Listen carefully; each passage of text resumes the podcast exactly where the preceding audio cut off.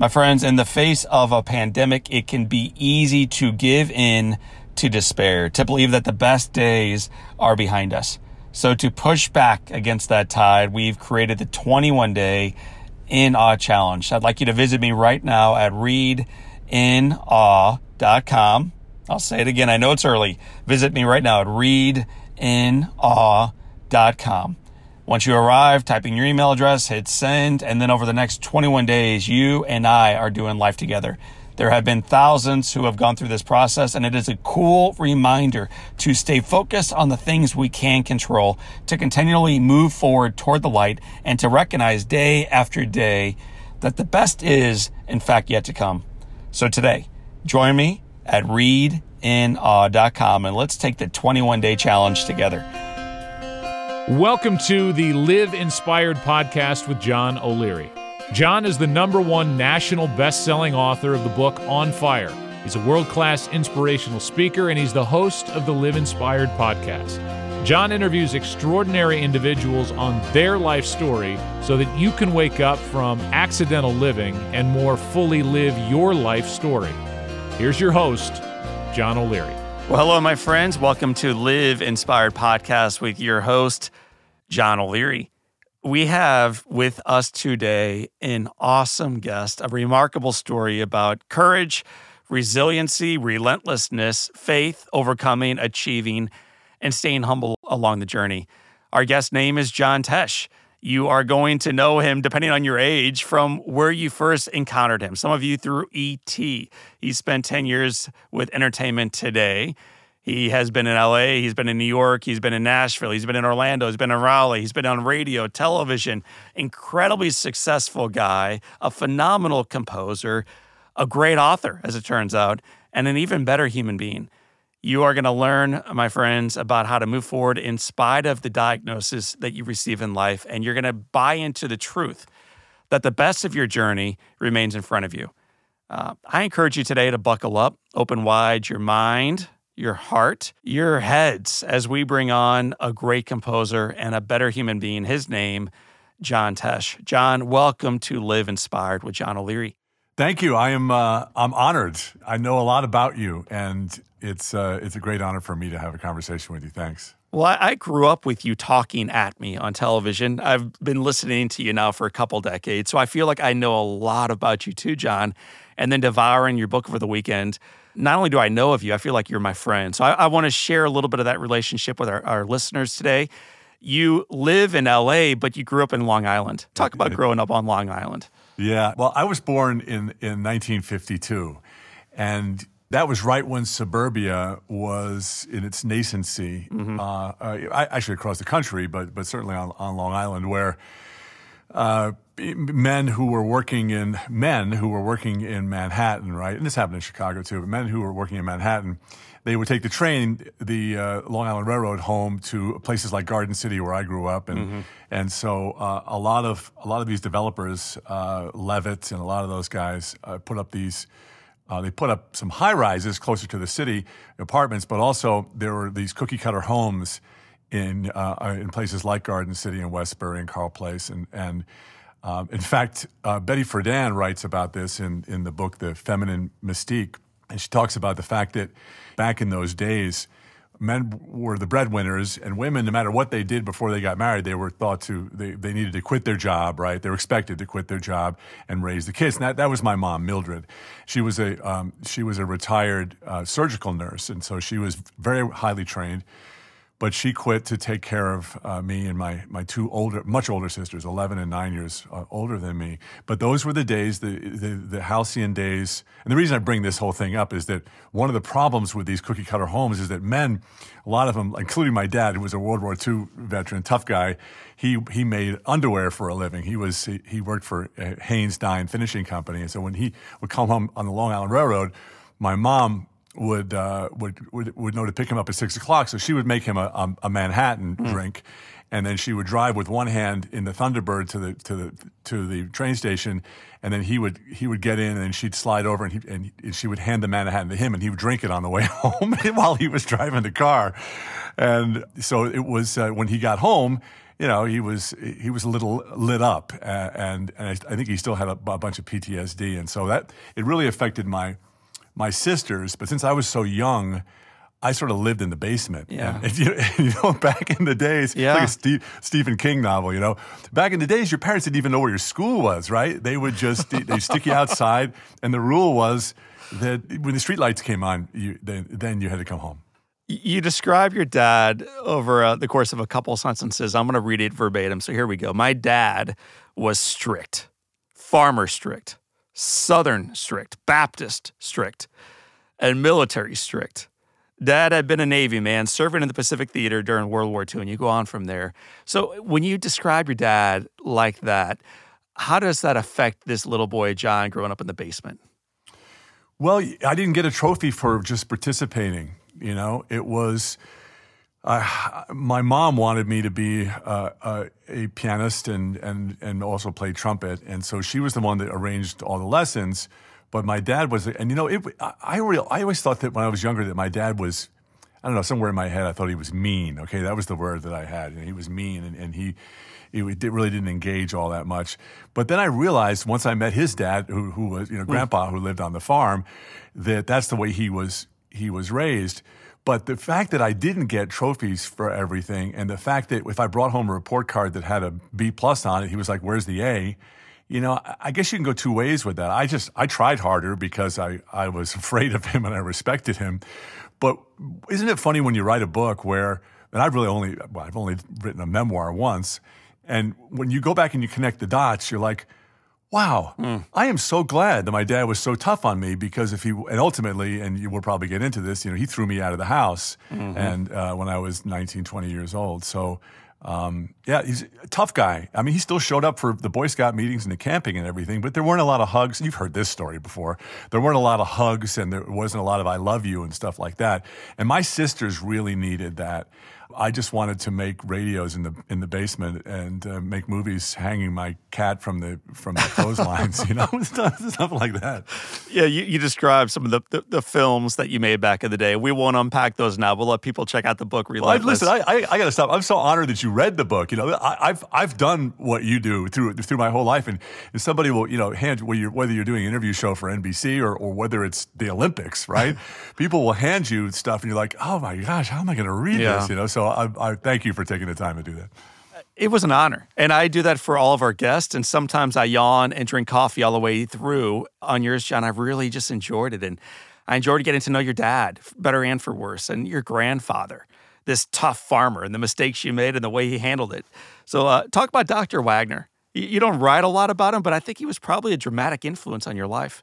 Yeah, when I wrote this book, it, it's what is it, 245 pages or something. It, it, probably would have been 500 pages if the editors hadn't gotten a hold of it. And I, and, and, it's, and it's good that they did because I, I went a little crazy in certain chapters, like the Tour de France, the Tour de France chapter that you mm-hmm. read it, it, was it was really it was the basis for how I became a, a, a, compositional musician, and so I really wanted the detail to be in there for the geeks, and other people could you know just thumb through it, whatever. But it was longer than that. I mean, it was really like how to connect the wires and everything, and and I could do that with the Dr. Wagner ch- chapter. I love when I connected the dots uh, on my youth uh, as as beginning at like six years old I was in an elementary school, Stewart Elementary School, Stewart School uh, on Long Island, and the band teacher was Dr. Thomas Wagner. I didn't even know what his first name was until I started writing the book. You don't know your teacher's first names, right? Mr. Wagner, right? They don't have but, one or families. They just right, live up he, at school. Right, right, right. And he and he just he passed away uh, about uh, not not too long ago, about six eight months ago. And he was uh, 94 years old, and reason being that he was just always in the music. Anyway, when we got to school, you know how when you're in your school and and where, where did you grow up? St. Louis, Missouri. Okay, St. Louis. Right. So good school systems there, yes. But on Long Island, when I when I was growing up in in that school system in Garden City, I just thought that everybody was growing up like me, right? Why, why would I think any differently? Well, it turns out that I was really in performing arts schools, and that's mm-hmm. what happened at Stewart School. You get in there, and Dr. Wagner you have to make a list of the. You're either in the choir, or you're in the band, or you're in the marching band, or you're in the orchestra. There wasn't a choice. Everybody had to be, or the theater, right? You had to check a box, and so I wanted to be in the band, and so they said, "Well, put down your top three instruments that you want." I think I put down like drums, drums, and, uh, and guitar, right? And there's no, there's not really any drums in the orchestra. It's, it's, you know, it's okay. So it's percussion, but there's no guitar, and so they gave me a trumpet because they wanted like 40 trumpets, and it was a big school. But but Dr. Wagner was this was this mad Tasmanian devil who would he would run around and go and go yeah, okay okay make a sound. And we're like well we I just got this today. What do you mean make a sound? He's like make a sound make a sound. Let's go through it. You know come on. Oh that's great that's great. Go, like, okay now now for vibrato. What's that? Okay move your mouth a little bit you know but we're playing. And within like a month and a half we were playing an Aaron Copland piece. And I'm that's not awesome. kidding. And their parents would all come in you know. And but he had this thing that he called the process come on, work the process. And what the pro- and a lot of people talk about it today, right? If you if you listen to you know any of these motivational guys, right? right? And maybe you've even talked about it. Is you know Jocko Willink, you know the uh, the Navy mm-hmm. SEAL. You know, it's all about don't think about the prize, don't think about the goal, don't think about the the end in mind. Just work the process and and work that process every day, and then wonderful magical things will happen. And that's what he was. He was like this super encourager. And I realized when I went back and connected the dots on my relationship with him, and I got a chance to play for him uh, when I was doing a Big Bang thing in, in mm. uh, Westbury. It was it was so scary, so amazing at the same time. But when I look back and connect the dots, I, I realized that anytime I had any successes in my life, I, I was working a process. I was staying in a lane, you know, and so and so that's what he taught me. Were you as passionate about sports as you were music? You know what's really funny is that you know in in, in the book I you know I mentioned that I got a call from the guys at CBS Sports when I was working for news saying, hey, why don't you come over here and work for us? And I said, I can't name three NBA teams. It sounds like hyperbole, but I never really followed sports when I was a kid. The idea of of getting into sports for me was trying trying to be popular. I mm. wanted a letter jacket, right? Mm-hmm. So a, a, letter jacket was really currency in junior. I guess it still is. Uh, the leather arms and the wool thing, and then when you, if you get, you know, if you get enough playing time, then you get a letter that goes on there. And if you get like, if you get one, you know, the next year, then you get a medal. You know, and so I was way, way too too thin, and so uh, they couldn't insure me for football or basketball, and so I, I, went out for I was a high jumper because I had no um, wind resistance because I was so skinny. So I was a high jumper, and I played soccer, and I also, I also played lacrosse, which was insane because that's a rough sport. But yeah, so I was I ended up being a walk on um, onto the varsity teams at NC State uh, soccer and and lacrosse, only because the teams on Long Island were just so amazing. And, and when I sat on the bench, that was really first string in in college. So I loved the idea of I think that's why I ran a bunch of marathons too. I like right. the accomplishment, the start and finish of training and, and all that, because I was really average or below average at so many things. But um, but that was a long way of saying no. I'm not. I'm really. Not, I'm the sort of. I'm the sports fan that sports fans hate. I you know, I like the playoffs and you know and that's it.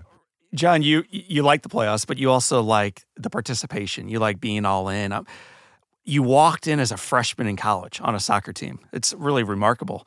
You never played before you talked and you wrote in the book about how you worked so hard and you stayed after and you had these visions of score it and this drive, this drive. You quoted Leonardo da Vinci, ostinato rigore, right, something like this. This idea of stubborn rigor, tenacious yeah. application. Where did right. that stubborn rigor originate for you? I just didn't have a choice.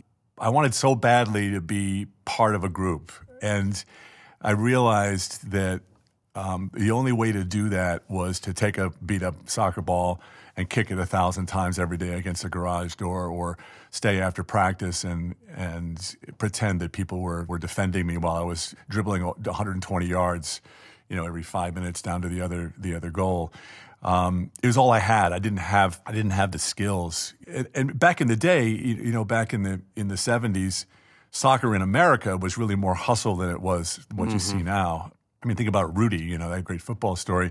Coaches love uh, kids who, and, and they'll put you in, you know, just to put you in if you're, mm-hmm. if you're hustling. And so I look back again, that was, that was a process I must have taken from, from Dr. Wagner, which was find a way in, you know. You're suspended eventually from college. I'll let you tell the story of what happened and, and then the conversation with your father. I wanted to go to a performing arts school. And so when I presented my father with, the idea the idea for the schools, which was you know Berklee and Interlochen and USC, and, and I even had a partial scholarship to Kansas State to uh, to uh, for composition. I was in my mind a serious musician, and because I lived on Long Island, there were some serious teachers that that that worked with me. There was a teacher who who had studied at Juilliard who taught me uh, trumpet and also uh, piano. Another teacher, and I, w- I was really a classical musician, and so I had the chops to get into something. And my dad was just doing his, you know, World War II Baptist, you know, North Carolina thing. He just said, "No, no, no, no, you're not doing. You're not going to visit any of this stuff. I, I have enrolled you in North Carolina State University, and you are going to study textile chemistry." And so I lasted for I don't know, about six semesters, six, five and a half semesters. And then somebody recommended to me, a fraternity brother recommended to me that I I'd take an easy A course to bring up my GPA so I could stay on the soccer team. And that was Radio and Television 101. And I got bit by that bug really badly. I just decided I needed to change my major, of course, without telling my parents. I went around to all my professors. And they all said, okay, we get it. Plus, you're terrible at this textile chemistry thing anyway, quantitative analysis and organic chemistry. So they, um, but the, my statistics pre- professor, bless his heart, he said, no, you're, you're, past the drop add time. I'm not going to sign this. It's against, against university policy. And so that was it. I was, I, I would have to wait another year. Went back to my dorm and one of my friends said, well, you're crazy. There's 120 kids in that class. You know, just do what I do. And I said, what's that? He goes, just sign your professor's name to the drop add card. You know, and I tell this story on stage, and you can hear people go. you know? You know, I was I, when I read it, I was not in my head. I'm like, yes, it oh, makes I, sense I to me. Right? Yeah, I know. It's, this is again, this is 1973. You know? Right. And now it's just like whatever. You know, people have tape, real, real tape recorders that they leave at the you know at the at the lecture. Anyway, I, I, was living living at home in the summers and working at Hanes, and and I was waiting for my report cards to come because everything went through perfectly. It was fine, and I get called into my dad's office, which is one of those uh, you know office with the the smell of a cigar and a little bit of whiskey and the oak desk and everything. And he's holding a letter, and it was a letter from the chancellor of the university, who said, um, "You've, you know, you've, your son has broken the honor code mm. at North Carolina, which I had, North Carolina State. We're giving him an F for the course, suspending him indefinitely." Uh, the professor has filed a grievance. You know, I'm thinking, ah, the guy, this, you know, I'm like the only guy that's ever done this. What yes. happened? Yeah. And so then my dad dropped a bomb on me uh, John, and he said, uh, he said, listen, you're not welcome and you know, you're, you're a liar, you're a cheat, you're not welcome in this house. You've shamed me, you've shamed your mom's bridge club. He just went on this whole thing, you know, you've, you've shamed, you've shamed the underwear division of Hanes. I'm thinking, seriously? you know, I didn't say that, but I was thinking it, you know. So I, uh, long story short, well, it was a pretty short story short because I got the next morning. I was in my Volkswagen 1967 Fastback with a pup tent on the top. My Boy Scout pup tent, all my Jimi Hendrix records, and I headed off uh, back to uh, North Carolina State in Raleigh, and I didn't have much money, and I paid, my mom made me a sandwich. My mm. mom, my mom was not part of this at all, right? She was like standing behind my dad. She made me a sandwich, and uh, and I, I pitched a tent in Umstead Park in, in Raleigh, and um, I lived there for about four to six months, I think it was, and I I worked construction. I pumped a, a gas at College Esso and I, and I, really wanted to just like drink beer, but I couldn't afford it. so, so eventually, I um, I just I realized I had to get out of this situation, and that's when I made a crazy demo tape and brought it into a radio station in town, and and a guy who I still stay in touch with, he felt sorry for me and gave me a little job, like akin to sweeping the floors. WKIX. WKIX, yeah, and, and Rick Dees was there doing the mornings, and I and I ended up uh, playing the religious tapes on Sundays and then it seems like um, I got uh, most of my career was triggered by people showing up for work drunk or hungover because the guy that was supposed to do the afternoons on Sunday.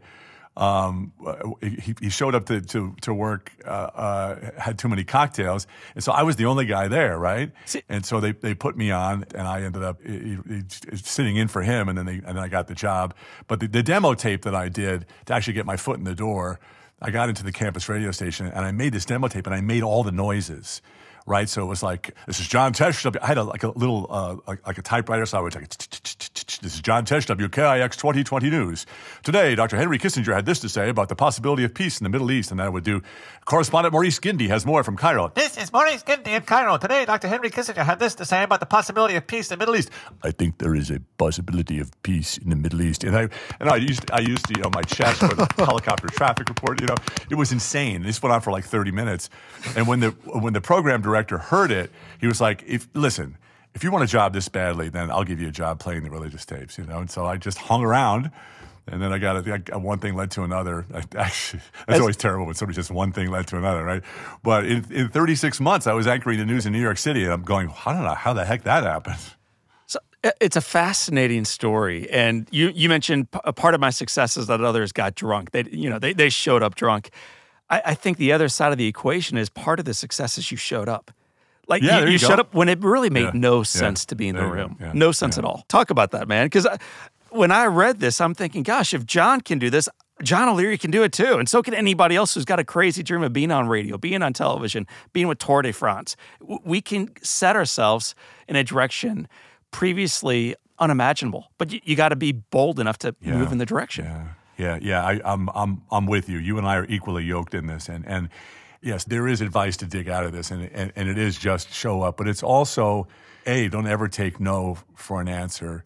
Um, don't ever show up uh, at an interview with just a resume. Bring a whole presentation. I'm mm. sure you're given this, you know, the, you know, all of that stuff. You know, getting into the campus radio station at, you know, at midnight when I wasn't even a student and I probably should have been arrested. Mm-hmm. Sitting there with a reel-to-reel tape recorder and a, and a typewriter and a kazoo, whatever, you know. But the guy at, at WKIX, Scott White, who, by the way, was with me about five, six months ago when I got inducted into the National Radio Hall of Fame because it was, it was him that got me in there, basically. Mm-hmm. But he said, you know, I saw the work. You know, I saw that you. It wasn't like you felt entitled entitled about for anything.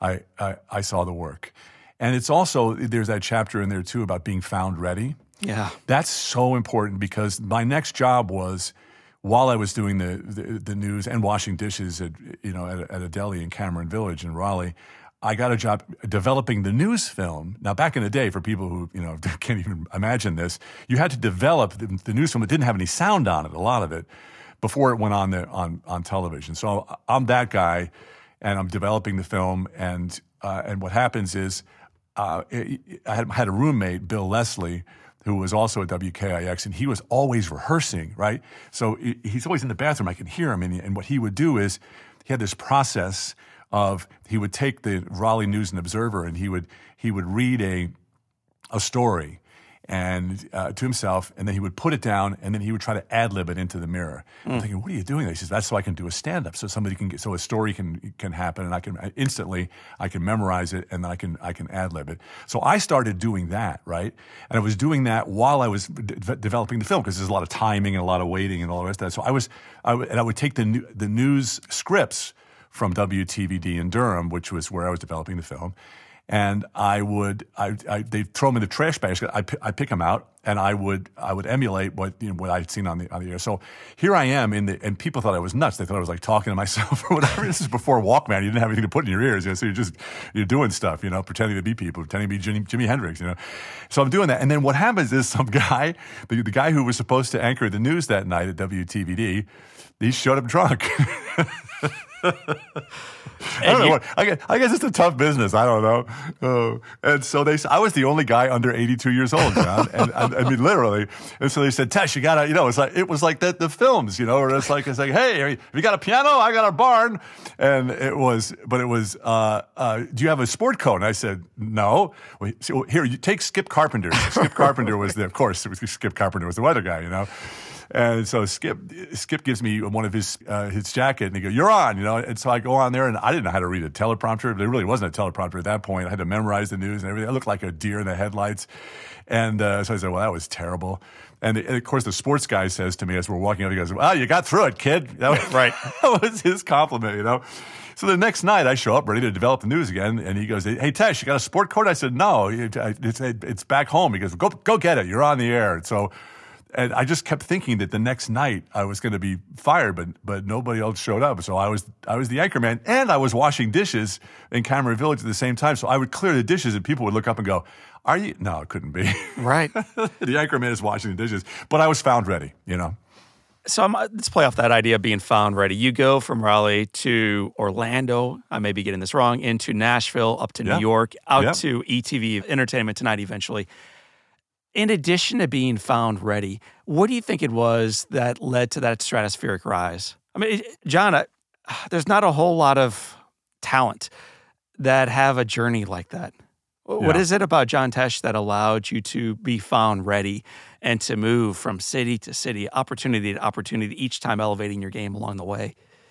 I think it was all. I think it all came out of that tent, um, where I had. I mean, I, and I make the I, I make the reference to uh, Hernan Cortez, who burned his ship so that his, his his men would fight and not and not mutiny.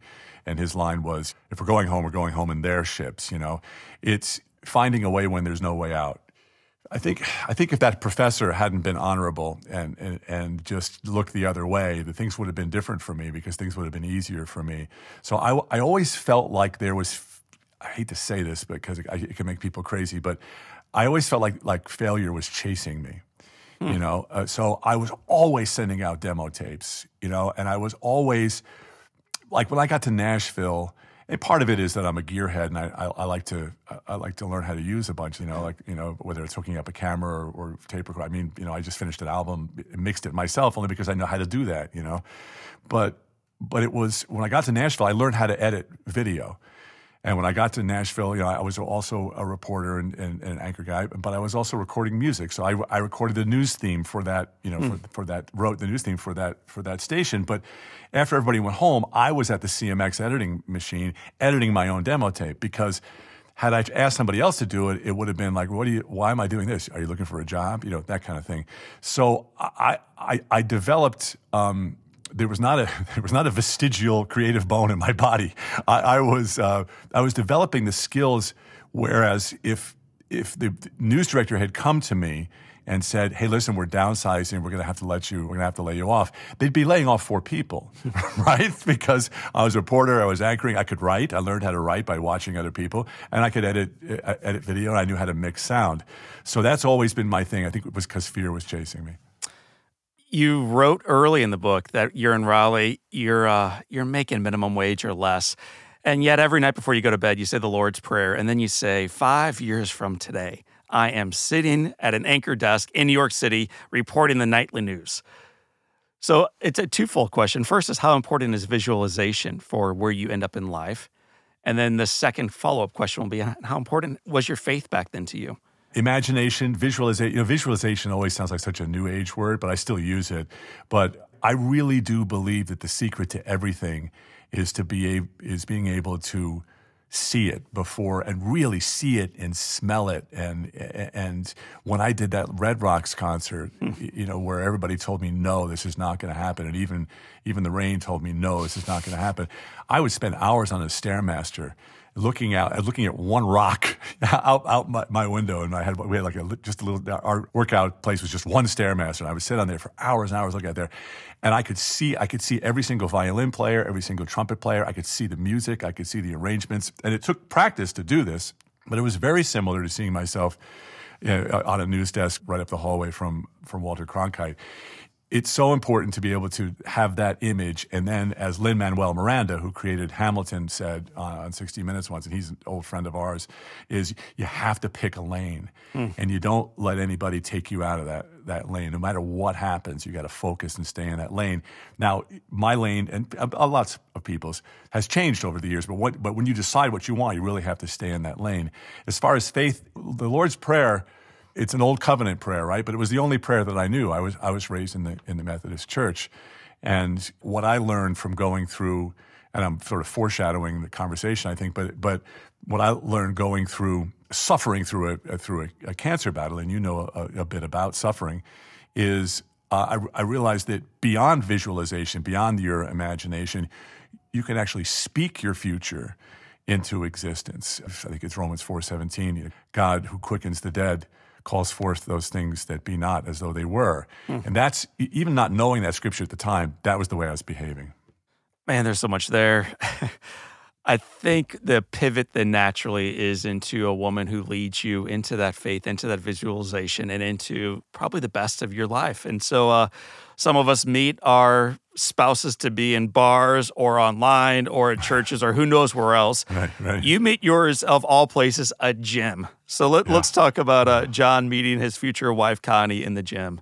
John, th- the, those are my two favorite chapters. I think I think the one chapter you probably laughed through it because it, it, it was it was comical, but it was also it was just so bizarre because here is this guy who in 1991 who has just put his head down and gone from you know at that point I had an AP award for investigative journalism which is which mm-hmm. is hard to get. I had six Emmys you know and I, I had a, I had a Grammy nomination. And so I was it was like I was so full of my of myself and of accomplishment. And then I walk into this I was I, I had you can see where this is going so already. embarrassing. And I'm, we'll I'm embarrassed after- for you. and we'll be back after this, right? That's it. Phil Donahue comes in and drops the mic at this point. What happened? Uh, this is so much fun, by the way. It's great therapy. I had an assignment that I was doing for uh, for uh, Entertainment Tonight. It was, actually, it was actually for IBM. It was like it was like something you would do, except it was just sort of goofier than what you do. Where I, I, it was a Fortune 500 company, and and Leeza Gibbons and I were like presenting IBMEs you know, because we were on Entertainment Tonight. They were very goofy. But Connie Sellecca and Greg Evigan and a bunch of people, Earl Holliman, they were shooting a thing called PS I Love You. Uh, The PS stood for Palm Springs. So my event and Connie's shooting were in Palm Springs. And so before I went to, to rehearse for the night, I, I had driven, you know, two hours from Los Angeles to Palm Springs. I just said, well, let me, let me just get the cobwebs out and I'll walk into the gym and, and, and do something, right? And I walk into the gym and right in front of me, is Connie Sellecca, and, and the and the title of the of the of this chapter is Helen of Troy on a bicycle. You know, it really was that. I mean, it was like. Wow, you know, I just, I mean, she had like the, you know, the the leotards on and the blue Nike things, sneakers, and the headband, and she was listening to music, and and I wasn't looking up, and I just said, "Oh my gosh, it's Connie," because I was a big fan of Greatest American Hero, hmm. and I, I get chills just thinking about it now. You know, that was 20, 28 years ago. I said, "Oh gosh," you know. So I, I make a hard left turn to the gym. There's nobody else in the gym but the but the two of us, and I had a white t-shirt with a with a mustard stain on it, right? And I just threw my workout stuff into a bag, and I had well, you know, my socks didn't match, and I had my glasses had like a piece of gaffer tape on it because I had broken them, you know. and so I, I like have I see her out of the corner of my eye. She hasn't looked up from the digital display of the of the bicycle. So I, I don't know what, what came over me. I, I jumped up onto the to reach the, the chin up bar. So I grabbed I grabbed the chin up bar and I'm like my feet are like you know two feet off the ground, and I realized that I, I haven't pulled myself up uh, 220 pounds up off of off of the ground since I was in tried to in high school. And so I, I realized I wasn't going to do that. So I just started swinging back and forth like I was, you know, stretching, you know. And then I dropped down from that, and then I, she still wasn't uh, wasn't looking. And so then I got onto the sit up bench, the incline sit up bench. I have size 15 feet, so I hooked my feet into those rollers and lowered my body down and. And I realized it was too high, it was too big an angle. I couldn't get myself back up, so I had to like inch my way up and release my feet. And then I, I had enough. I just I gotta get out of here because I'm just you know if, if she saw any of this, so I'm on my way out the door of the gym, uh, defeated, and then this voice goes, uh, "John, John Tesh," and I'm like, uh, "Oh!" I turn, I whip around like, "Oh, Connie Sellecca, I didn't see you there." And then in that, you know, that Bronx brogue that she has, uh, Italian, she's like, we were the only two people in the gym, you know, like that kind of thing. And so we talked for a little while, and I, I heard myself say, "Hey, I'm going to be back on on Friday. Maybe we should get together." She, "Oh, okay, that'd be great." So I went up to my room. I had just released a Tour de France album, and I thought, "Oh, here's an idea." I signed the album, and I, I, I called the bellman, and I, I sent a little note saying, "Hey, Connie, if if you um, since you're riding a bicycle and listening to music, why don't you listen to music that was written for the greatest bike race on earth, the Tour de France? Smooth, right? And. That's pretty solid. so uh, I said, "I'll see you Friday." right? And then I went, took my, I did my job and everything. I took the limo back to uh, to Los Angeles, and then I just got a flop sweat. And and I have to make this long story short because I went to the research department, ET, picked out all the research on Connie, and it was just like it was it was she was royalty. She was Hollywood royalty, and and the little little, little Johnny in my, in my head just said, "There's no chance. She's probably dating five guys at the same time." And so when I went back on Friday with my friend Chuck, you know, he said, "Hey, this is going to be great. You got a date?" And I said, "No, we never really. It w- never was really anything serious. You know, let's just go have a beer." And he's like, "Really?" And I said, "Yeah, yeah. Just forget it." And so I convinced myself that I never made the date. Then I don't know, about a, two three weeks later, I realized what I had done, and I got, I got a number to try and call her. And I was actually working at Wimbledon, working with Jimmy Connors, doing doing the Wimbledon wrap up show, and and I would call from Wimbledon onto her answering machine and say, "Hey, this is." This is John uh, Tesh. I'm calling from Wimbledon where I'm hosting. The, you know, it was so pathetic, you know, and she wouldn't take my call. And finally, I came up with this this scam to get on another radio show, somebody else's radio show. I was filling in for them, and and have the producer book an interview with Connie Sellecca. And and of course, when she picked up the phone, it was me. So I had my friend who was with me doing doing that show ask her out on the air. And she's like, um, okay, John Tesh, all right. And we made a date and we sat down at a restaurant, uh, Giorgio Baldi in, in Los Angeles, and we talked for five hours. And I was done. If I'd had a ring, I would have put it on her right there. Man. And, and, and it wasn't too much longer after that that, I, that I eh, did. Correct. So there's there's so much there. So the first question I have: a guy from Long Island, an athlete, a composer, a globe traveler, well-known voice and, and presence. What are you so afraid of? You're the, you're the one always in the front row asking questions already. I, I was surprised in reading that and now hearing it that there was so much anxiety and so much self doubt you had. Yeah. That was the last time I doubted anything. I've realized I realized how that destroyed me for so long. I was I was Yeah. I was such I was such a mess. I don't know where it came from. But what's really interesting is that we used to tell the story at dinner parties, right? Connie would Connie would bring it up or something like that. I was stonewalling. I kept saying, "No, I never really made a you know made a plan." And she had filed away that note, and she so so now she produces the note hmm. that I, that I wrote, which is just terrible because it's clear that I was just. But so women, you should just see it. I mean, they want it. They they just want to skin me alive when they hear this story. You stood her up because that's the way they, they reduce it to just you stood her up on your first date. But then, but the guys You made up for who, it. Who, yeah, exactly. And and it really was a lot of stuff that, that, I mean, it wasn't just calling, it was like research and, you know, all kinds of things. And, but the guys understand that I had outpunted my coverage, as they put it. You know, since you're doing therapy with me here, John, maybe, maybe it's. Um, The, the bill's in the mail, man. So I, I need to get your address, but it's on I its know, way out. right? Yeah, I, I gladly, I glad, gladly send you the check because I already feel better. But I think it's just one of those things where, and maybe this is why I've accomplished a few things. I don't display the trophies in my studio or whatever for for whatever happened. You know, I'm still that sort of eight year old Johnny that's um, struggling through math and trying to find pants that fit because it's too too skinny. You know, I think I think that that that person is still in my head. John, what was it about Connie that you were so attracted to? I mean, all you do, and I don't mean that in a negative light, is cover the greatest athletes and the greatest Hollywood stars in the world. So, what was it about Connie that you were so taken with? Yeah, and that, that's a great question because I, in the middle of this, I wasn't just doing entertainment tonight. I was doing a thing called One on One with John Tesh. Uh, it was a, a daily one-hour uh, interview show for for the NBC network, and I would and I literally was interviewing you know the, the high, biggest celebrities and and the most beautiful women in the world. But there's something very, and still is, something very earthy and Bronxian about um, about Connie, where she's incredibly cute and, and incredibly um, smart, but also really the funniest person in the room. I mean, she she should be doing uh, stand up, and we just laugh all the time. And there was just something about that that uh, that didn't come across in, on the bicycle. Of course, I love the fact that she was, you know, she was killing it on the bicycle and she was really fit, which is incredibly attractive. And I've seen her on television and all that, and so she was. It was larger than life. It was like, okay, there's Eric Clapton, and am I going to go say hi? Probably not. you know, that's where that's the elevation it was for me. But when we but we ended up talking, and then she talked a lot about her faith and I had drifted out of that, you know, even in, in, in high school because I, I had had it jammed into me when I was a, a kid, you know, church camp and memorizing scriptures and, and just, you know, here are the rules and, and all of that, and not really a relationship with God. And she, she obviously had had this incredible relationship with God, and she was in a, attending a messianic congregation, which is Jews, Jews and Christians together, and it was really like a Bible study. And when she invited me to that, and I understood where her heart was, And also, she showed me her heart where she was a single, you know, she'd been married before to Gil Gerard, and I had been married before.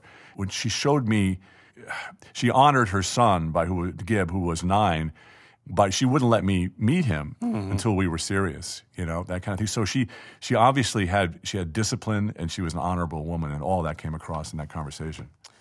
So, unfortunately, we're going to have to speed up the tape and bring you back some other time to talk only about Red Rocks because we could spend, John, hours. Yeah. Un- unpa- yeah. honestly, yeah. Man, hours and hours yeah. and hours un- unpacking the dream, the vision, the tenacity required, and uh, the guts. The one, the one thing I do have to say, though, yeah. Um, and this is really the, the reason I wrote the book, is, and I would like to come back, is that the you noticed that my cancer journey titrated in through the whole through the whole book um, this whole imagination visualization thing that we were talking about, I, in the middle of my cancer journey, when I couldn't stop the cancer, my wife and I discovered, and this was this, with the same persistence and relentlessness that we both had behaved in, you know, in other things. Mm-hmm. We discovered something called divine healing, mm-hmm. and, and, a scripture that's uh, Mark eleven twenty three in particular, which which basically says you will have what you say, and when you when you discover what's in the scriptures related to healing, you understand when, when, when people read this book, they're going to understand, oh my gosh, I have been speaking death over myself, myself. So I have to tell you that my dad was 63 years old when he got cancer and died. I contracted cancer the very same year of my life, 63, and almost the same month as my dad. How did that happen? DNA is not programmed uh, like that. Right. What happened was I spoke that over, over myself. I was worried about it. I ruminated about it. I manifested it in my own life. And so that's the big, that, that's the big message of this, of, the, of this book. And we can, there's some great stuff about how it relates to quantum theory and everything. But, and I, I do want to talk about that. I, when I was planning our time, I, I, really wanted to learn the ins and outs of Red Rocks and what led to that and PBS and everything else and what came out of that. But to your point, this May 23rd, 2015 uh, date with cancer, how you handled it, what you learned, how you grew, like I, I think that's what I want to learn a little bit more in the time that we do have left. So share with our listeners, because they probably don't know what Gleason 9 tumor means and, and what it meant to you specifically. Well, first of all, you already know about this because you know about about suffering and what causes more pain than than burns over most of your body, right? It's all about about suffering. But what happened for me and how you how you deal with it, right? Because life is suffering. What happened to me is I was diagnosed with a very rare form of prostate cancer. And so most people go in and they get the PSA test for, for prostate, right? Mine was clear. I mean, it was like a 0.4 for five years. But my, my GP, uh, Steve Galen, was, um, was very thorough. and He insisted on doing the digital gloved hand test. And he found, he said, well, there's something very, very different here, you know? And so what, what was described as very different ended up through a sonogram and also a, a, a biopsy as being um, tumors, six tumors that were graded as Gleason 9s and Gleason, Gleason 8s and 6s. Now, Gleason was a doctor who, who established the way to, to type tumors in the mm-hmm. prostate. And so nine was the jackpot. I mean, nine means when you look at it under a microscope, look at the tissue, all of the cells are, are, poorly differentiated. You can't tell the cancer cells from the real cells. And so I went through the, you know, we, we're connected to doctors anyway because of the health show the county does we, we ended up at Johns Hopkins with, with almost like emergency surgery, and then on to um, Northwestern, and then and it started at UCLA. And then at MD Anderson when the cancer kept returning. And then when we ended up finally at, at, at Cedar Sinai, where they said, "Listen, we we have this very unusual test. Uh, it shows that you that the cancer has spread to your lymph nodes. You need to come in here, and we're going to talk about blasting your pelvis with um, 62 treatments of radiation in, a, in, sort of a 3D format, just just your pelvis, and so you may lose. You may lose bowel function. You may lose uh, your urinary function. You may lose a lot of uh, sexual function. And at that, at that very moment, my wife and I looked at each other and, and like the scene in when the when the messenger shows up uh, in, in, Sparta to try and talk Leonidas and his bride out of something. Uh, we looked at each other and she raised an eyebrow and I and I was done. We had been studying for the last two years prior to that. We had been studying um, the scriptures that I was telling you about divine healing in Mark eleven twenty three and Proverbs eighteen twenty one, which is death and life are in the power of the tongue. And at that moment, I realized that I was supernaturally healed because I had no more unbelief in my body. And like, and like Hernan Cortez, who had burned his ships. That doctor just burned my ships. I had no other choice but to have a faith for healing. And at that moment, cancer was gone out of my body. Not only that, but but arthritis. I had terrible arthritis in my in my ankle because I'd broken it so many times. And so what we do now is we spread the message of what can happen when you've renewed your mind and you stop speaking sickness over yourself and, and that it's all of that a lot of the stuff that a lot of these um, uh, self-help mm-hmm. speakers speak a lot of it comes right out of the bible know, it's really funny, and they and they and which is fine. I mean, but but they make it their own. It's like you know, speak your you speak your future into existence. You know, and so there there's all kinds of studies that are going on right now about what happens when you when you speak words to a plant, for example, or to ice cubes, or you know. Uh, so there's there's a lot of now there's now scientific scientific data on this that people are taking seriously. Give us an example, John, of what you might do for yourself, or what you might encourage your listeners to do to speak life. Because I, I, think the, the, majority of us wake up, the alarm's buzzing, kids are whining, traffic's building, work's calling, time to go. Yeah, what a great question. What a great opportunity. I can tell you what, what I do. And when I wake up every morning, and I, I my, since I'm a process guy, I'm, I'm usually in the gym almost exactly at five o'clock in the morning. And, and sometimes I hit it hard. Sometimes I'm just sort of like, well, I'm at the gym. What else do you want? you know, just standing around. But, but before I get out of bed, and, it, and it's always quiet, is I decide on, I can see, you probably do this, I can see my whole day, mm. right? Then I just go into gratefulness mode and I just thank God. And I do this, I do vocally. I, I'm, i go into my closet and I, and I just speak gratefulness for, for every, and, and very specific, not only about, about what has happened, but about what's going to happen. And then if there's an ache or a pain or whatever, I don't speak to God. This is the crux of everything that I'm talking about. I don't speak to God about my pain. Um, I speak to my pain about God. So it's in other words, uh, I'll thank God for taking the cancer from me, and I'll go, uh, hmm. headache. This you're not my headache. You know, you, you, you have to go in Jesus' name. You must go. You must leave. You're in, you're illegal. And there are many diseases that um, you know, experts will tell you are even demonic. Like they'll tell you that, that arthritis is a, is a demonic disease, alcoholism, things like that, cancer, you know. And so instead of instead of becoming that thing, and I had become a cancer patient. That's another part of this book. Mm-hmm. Um, but you, you just have to continue to speak life, and then and then you speak life over others. You know, you just lay your hands on your wife and you say, you know, I honey, I just I just speak life over you in Jesus' name. I speak life and understanding what God's nature is too, out of, out of 3 John, which is, um, Beloved, I, I wish that you would prosper and be in good health, even as your soul prospers. That's so important because there's so many of us, including me. I thought God had given me cancer to give me uh, a testimony, and I was I was wrong. God doesn't put sickness on people. John, what would you say to someone listening right now that is kind of nodding their head, thinking, "Well, I'm glad John has it figured out," but uh, he's got the great career. He's safe in his finances. He's secured in his faith. He's got a beautiful wife and children. He's got it all. I've got nothing. And so I got nothing to even begin in my closet to speak gratitude for. So, for those of us who are on the bottom of the rung on that ladder looking up, what, what encouragement might, might you give? I, I think a, a, a, big part of it is, uh, is visualization. I think a big part of it is, you know, I have to tell you, I always thought that YouTube was of the devil. You know, it's like, oh gosh, cat videos and everything. but there, there are some, including you, there are some great, there are some great speakers on YouTube. I love being mentored, but you can't call up everybody and say, hey, could you mentor me? But you can, you can get it off of the YouTube. You know, you could, you can search uh, Motivation Hub as one where you can have mm-hmm. Navy SEALs screaming at you if you want. And then there's that thing of just try and what was it? Uh, Admiral Gerald McRaven, uh, who was the head of the Navy SEALs mm-hmm. here on the West Coast, who he he gave that speech it's entitled "Make Your Bed," and it became like a huge ten million uh, book bestseller.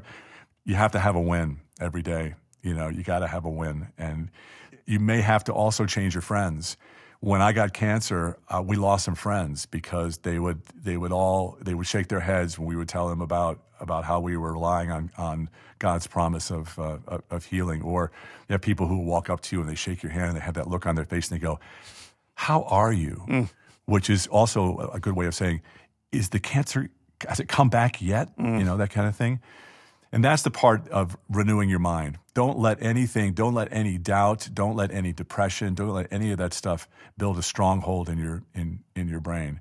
I think the real simple thing, because that's what you were asking for, is is is find some find some YouTube collections where people who have and there are these guys that are great on Motivation Hub and and they've put like some of music's mine. They put some big music behind these messages. Do you use music on stage when you speak? So oddly, what I've started to do, and you probably don't know this, is I, I'm um, I lost my fingers due to amputation as Right. a kid. But my incredible mother, and she's listening right now to this podcast. My my mother insisted I relearn the piano, and so you're on the, a podcast with a guy that can't barely hold a cup of coffee to his mouth, but can jam a little bit of Coldplay or John Tesh. And so What? I love playing the piano on stage now. And for me, it's uh, not only therapeutic and spiritual, but incredibly inspirational when the audience is making all the excuses why uh, they can't do something. Oh. And then all of a sudden, that same guy who's in front of them goes up and starts playing a song on the piano Oh with no fingers. Oh my gosh. It's like a it's it's like a magic trick. you know? Absolutely. But there's no mirror, there's no smoke. It's real. And it's the power of putting your mind to something bigger than the excuse you were making. Yeah. Do you know do you know Nick Vujicic? Have you ever run into Uh, him? so I'm interviewing him next week for the podcast. Oh yeah, he's he's great. I mean, he he shows these videos of it, no arms, no legs, right? Mm. He shows these videos of him swimming. Um, he shows videos of himself, and he does it on stage in churches. He climbs up into a chair, you know, and so, wow. By the way, Elton John's fingers weren't all that long, so you know you're not going to get complete credit for this. I'm just, I'm just kidding. That's awesome. No one has ever thrown the name Elton John and John O'Leary in the same sentence ever, and now Well, it's been yeah, done by. John Tesh. So I'm, a big really, deal now. I'm really impressed. Will you please come and play on stage and, and, and tell your story to my audience? I would love it. Anytime uh, you tell me when and where and it's on. What I will tell your audience though before I hit the first key is to lower expectations for the piano. Okay, Okay. so as, as long as they know that, they'll be good to go. But yeah, I, I would love to. What, what That'd be great. as you look at your journey, whether uh, difficult parents, difficult upbringing, mistakes growing up, the various radio stations that you progressed through, uh, stories with homelessness in New York City, everything you've been through, John. Looking back on the battlefield of life, what have you, what have you learned? I finally got revelation for what one of my favorite authors, M. Scott Peck, wrote in The Road Less Traveled.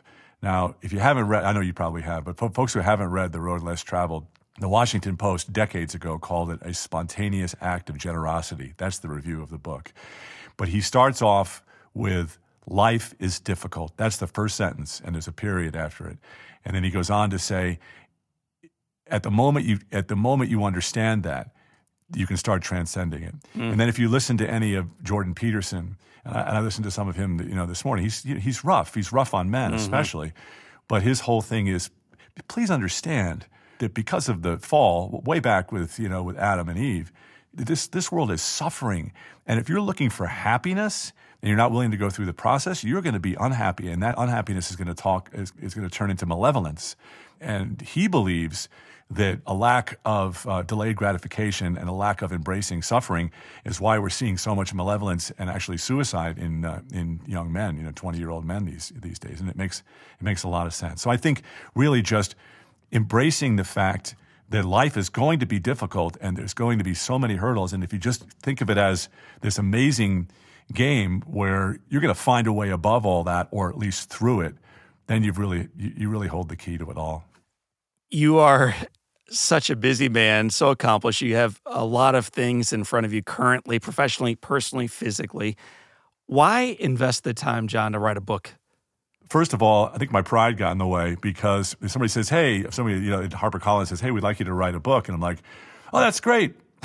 okay, yes, you know, and then, I mean, you've done this uh-huh. more than I have. It's like you realize that it's eighty thousand words, and it's and you actually have to use vocabulary words, and people are going to judge you on that and everything. So it was supposed to take six months, and they tried to ghostwrite it, which didn't work because it just wasn't in my voice. So two and a half years later, I turned it in it was really when, when people say, you know, it, it sounds like pablum, but when people say, well, it was in God's time, it turns out it was because so much has happened to me Right. spiritually during the time I was writing the book that I was just throwing st- throwing stuff out, you know, and saying, wait, no, this is how I feel. This is what this is.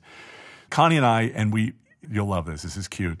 The way I wrote the book is I wrote it on Google Sheets, I mean Google Docs, mm-hmm. and so I would write a chapter and then and her phone was hooked up to the to the same account so then she would read that chapter to me out loud and um, happened with every single chapter of the book. And I'd say, well, oh, this makes this doesn't make any sense. She said, yeah, right. And, this, and she was with me through a lot of the high end stuff. Well, certainly cancer and and when when our daughter Prima was in the uh, neonatal mm-hmm. ICU and making taking the risk at Red Rocks, taking the risk of the radio show, um, you know, all of that stuff. So we it was it, she became one of the editors of the uh, of the book, but but we realized that this book can be a weapon for people who are suffering, for people who need encouragement, and for people who need healing. And that's that's the purpose of, of the book. And that that became my why.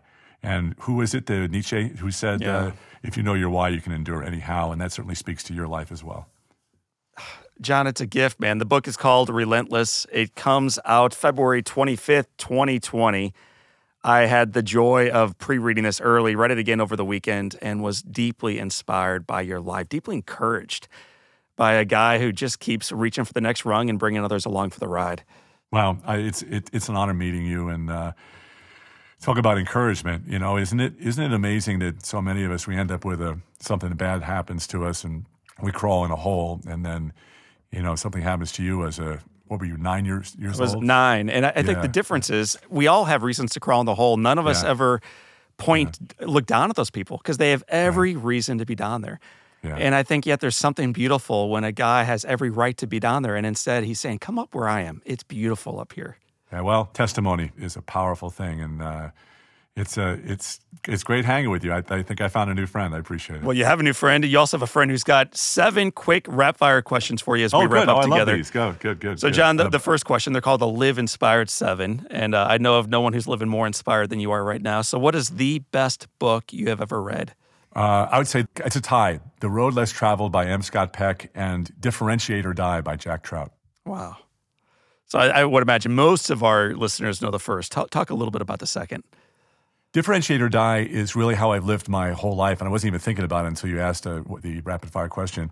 It talks about when you're looking for a goal – don't just copy somebody else, but but find a way a way in by being different. And find find out what's different about you, and then use that in the marketplace. And, and again, I'll mention Lin Manuel Miranda, mm-hmm. who created Hamilton, which was so different, but it was part of his life. There's there's also oh my gosh, there's one other book I need to mention. Austin Kleon wrote this. It's called Steal Like an Artist. Hmm. This is for when you're talking about people who can't figure out what they want to do, how to take the first step without seeing the staircase Steal Like an Artist sounds like a, a, goofy book, but it's it's about how to decode greatness in others and find yourself. It's a great book. Mm. John, what's one positive characteristic or one trait that you possessed as a little boy growing up on Long Island that you wish you exhibited as brilliantly today? I made great boats. It rained a lot on Long Island, and there were, and we had gutters.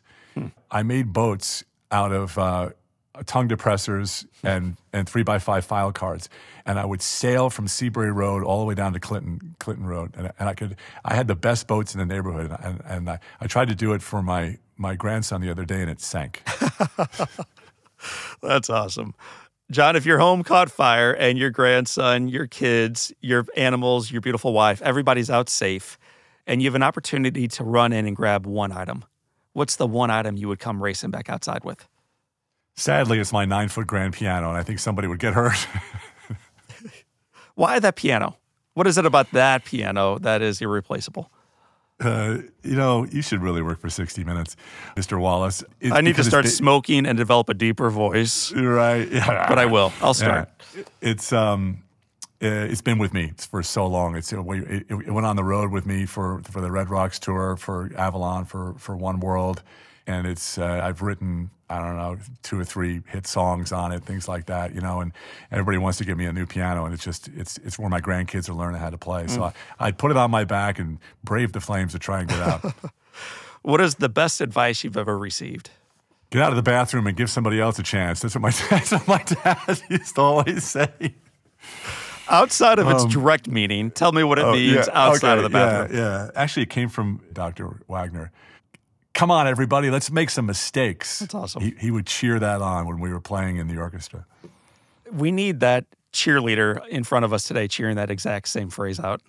Whether it's business, marriage, family, church, cancer treatment, come on, let, let's let's make some mistakes. Let's learn together and do better together. Yeah, amen. John, if you could sit on a bench overlooking a beach and have a long conversation with anybody, living or dead, who would you want to be seated next to? It would be the Apostle Paul because I'd want to know what that feeling was like when he was Saul and before he had the revelation and transformation after uh, uh, encountering Jesus. He was the guy who was killing Christians, and he became the guy who worshiped Jesus. And what that transformation, what that revelation uh, felt like. One of his famous phrases is, I'm paraphrasing, why am I, why should I be afraid of death? To live is Christ and to die is gain.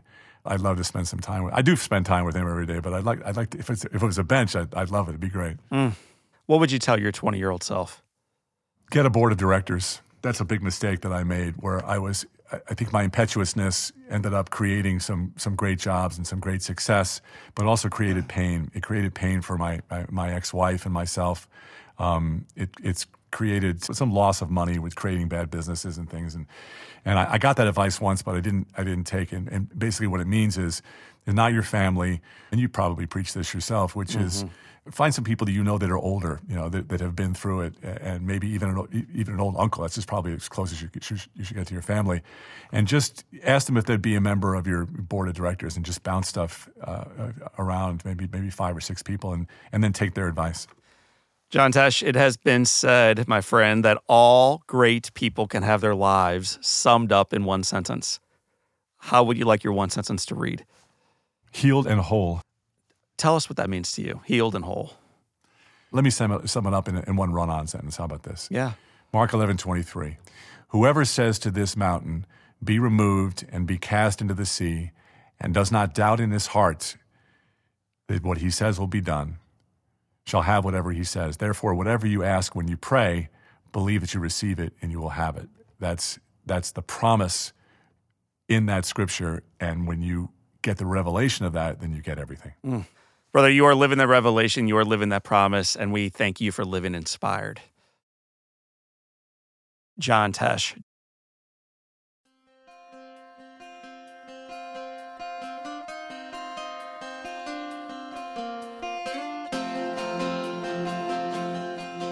Well, thanks for joining me on today's Live Inspired podcast with John O'Leary. If you haven't already, make sure that you subscribe so that you never miss an episode.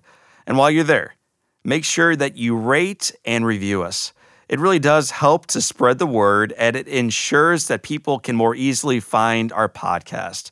We are available for free. That's good news at Apple Podcast, Spotify, Google Podcasts, and everywhere else that you are streaming your audio. Be sure to check out the show notes for more information on what you've heard today and how to apply it in your life. We've got a lot of awesome episodes lined up for you in the next couple weeks, and I'll be looking forward to welcoming you back next time.